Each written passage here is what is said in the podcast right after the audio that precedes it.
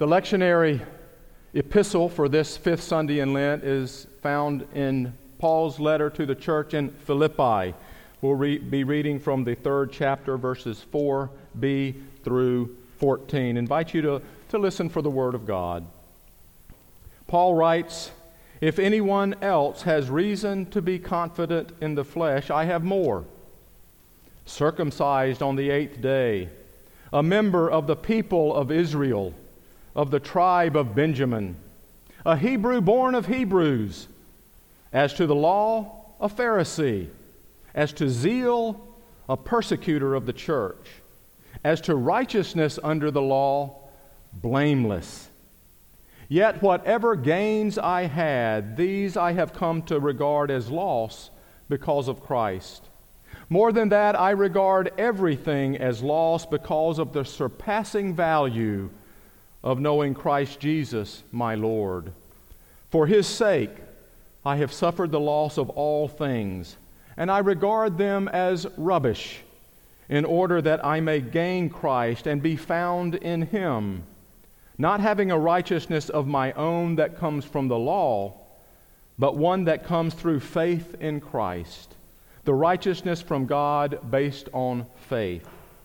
I want to know Christ and the power of his resurrection and the sharing of his sufferings by becoming like him in his death, if somehow I may attain the resurrection from the dead.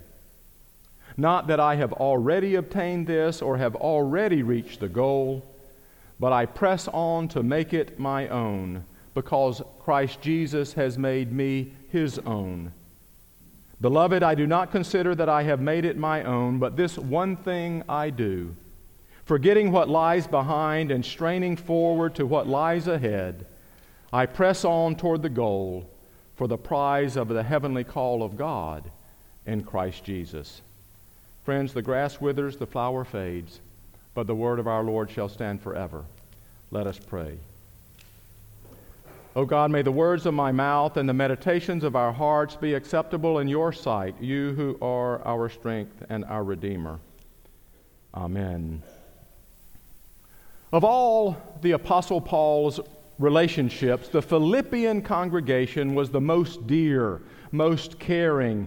In fact, his letter, and it is a letter to the congregation, is often referred to as a letter of joy Joy and rejoicing reverberate throughout these four chapters. Filled with purpose and passion, the apostle proclaims that knowing Christ Jesus as Lord surpasses everything in his life, everything in his past, his heritage, his nationality, his religious zeal, his, his achievements. He would give it all up, throw it away Toss it on the dung heap as excrement if you really want to get as close to the Greek as possible. All because knowing Christ Jesus as Lord far exceeds anything he has ever done or would ever do. Yet, whatever gains I had, these I have come to regard as loss because of Christ. Well, perhaps Paul is being a bit dramatic, but he is deadly serious. He is speaking from the heart. Paul most likely wrote this letter late in his missionary career, later in his life, really. And furthermore, he writes it from a prison cell. So, Paul is being somewhat reflective here, as humans tend to do when we age and we sense the end of our earthly journey is drawing near. Paul reflects back on his own life and uses his past to impress upon this people, this fledgling Philippian church, which he started and for whom he has much tenderness and affection, noting that the, surpass, the surpassing value of knowing Christ Jesus, my Lord, as he puts it. We learn a lot about the apostle as he looks back on his life with all its success and awards and privilege. He describes himself as a, a full fledged child of Israel, a Hebrew born of Hebrews. That's like saying both of your parents came over on the Mayflower. Of the tribe of Benjamin, circumcised on the eighth day according to custom, a Pharisee, that is, part of the religious elite of Israel, righteous with regards to the law, with a missionary zeal, a passion that resulted in him formally persecuting followers of Jesus, followers of the way. You know, we're not exactly sure why Paul was persecuting those who followed Jesus. Perhaps he saw the Christian movement, originally a movement within Judaism, as a political threat. Perhaps he thought Jesus and especially his followers were frauds and didn't like seeing people get bamboozled. Whatever the reason, Paul, originally Saul, has a mystical experience on the road to Damascus wherein in a vision he sees the risen Christ and his life is changed forever. And Saul, the persecutor of followers of Jesus, becomes Paul, the apostle, for all intents and purposes, the founder of Christianity. Yes, indeed, Paul has quite the pedigree, and he wants to uh, reassure these Philippians, his spiritual brothers and sisters, that if he considers Christ to be of ultimate importance, they should too. In other words, they are not missing the boat in following Christ. They are on the right track, a track that leads to salvation. Have you ever wondered why the story of a crucified Jew whom his followers claimed was raised from the dead? Have you ever wondered why this reality held such an attraction for non Jews, Gentiles? What is it about this story that they found compelling, which would make them want to take part? Well, scholars and historians suggest several things. For starters, this new community offered them just that a community, a family, a sense of belonging, thus fulfilling one of humanity's greatest needs. Regardless of their past or pedigree, they were brothers and sisters united in a common cause. Furthermore, in a confused and confusing world, Christianity offered them a moral grounding, an ethical code by which to live. Not that Judaism didn't, but Judaism had all these laws you had to keep, which seemed a bit foreign to these non Jews. Indeed, there are those in the Philippian congregation, Judaizers we call them today, who are preaching that to be a follower of Christ, one must adhere to all the laws of Moses. That is, in order to have a relationship with Christ, Judaizers argue, one must observe all the laws of Moses circumcision, elaborate hand washing rituals, not eating meat sacrificed to idols, the whole system of animal sacrifice.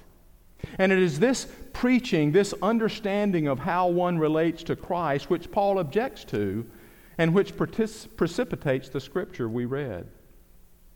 Another reason the, the Christian movement was attractive to many was, to be frank, an economic one, especially for those poor, widowed, or orphaned.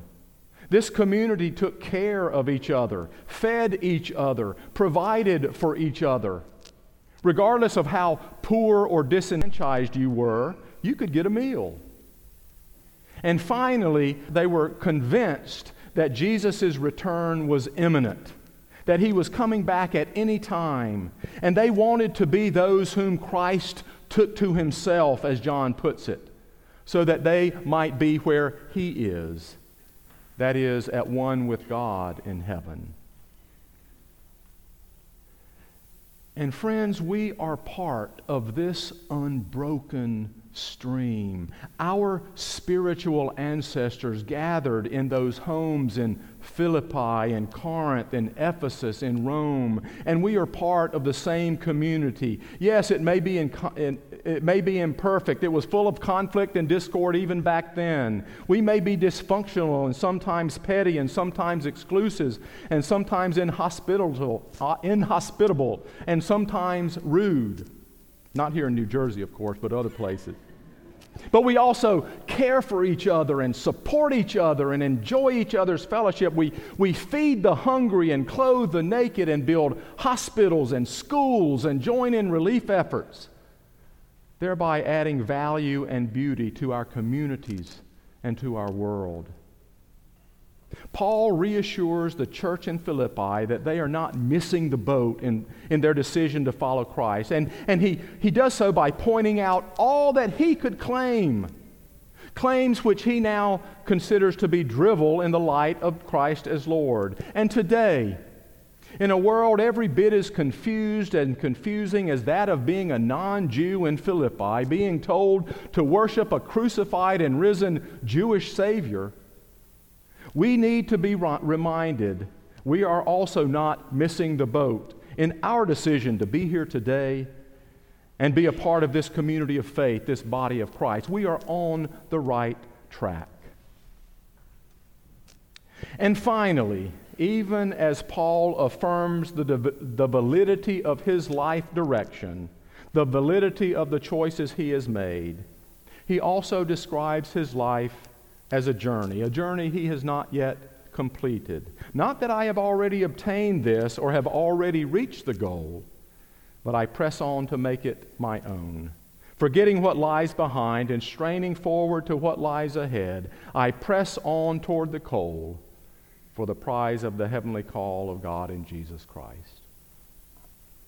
The mature Christian knows she can never arrive, at least not on this side of the Jordan. As long as we're alive on this earth, we'll never cross the finish line, so for life is a journey. But our call is to continue to press on toward the goal of God's call in Christ Jesus, confident that our relationship with Christ will imbue the journey itself with meaning. Today we gather around the Lord's table, and those who partake of Christ's body and blood throughout the world come from a variety of backgrounds. Some live in palaces, some in shacks. Some are just starting out on their walk with Christ, some are mature in their faith. Some are brilliant beyond compare, some are slow in thought. Some live free from fear, some live in constant fear. But all are invited to live their lives, as did Paul, with the knowledge that the value of a relationship with Christ is all surpassing. That's what Paul is saying. Let us really hear it. Christ surpasses everything of worth the world has to offer.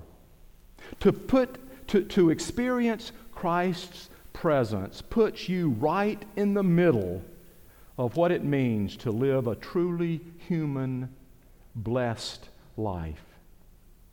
So, my friends, wherever you are in your journey, God in Christ invites you.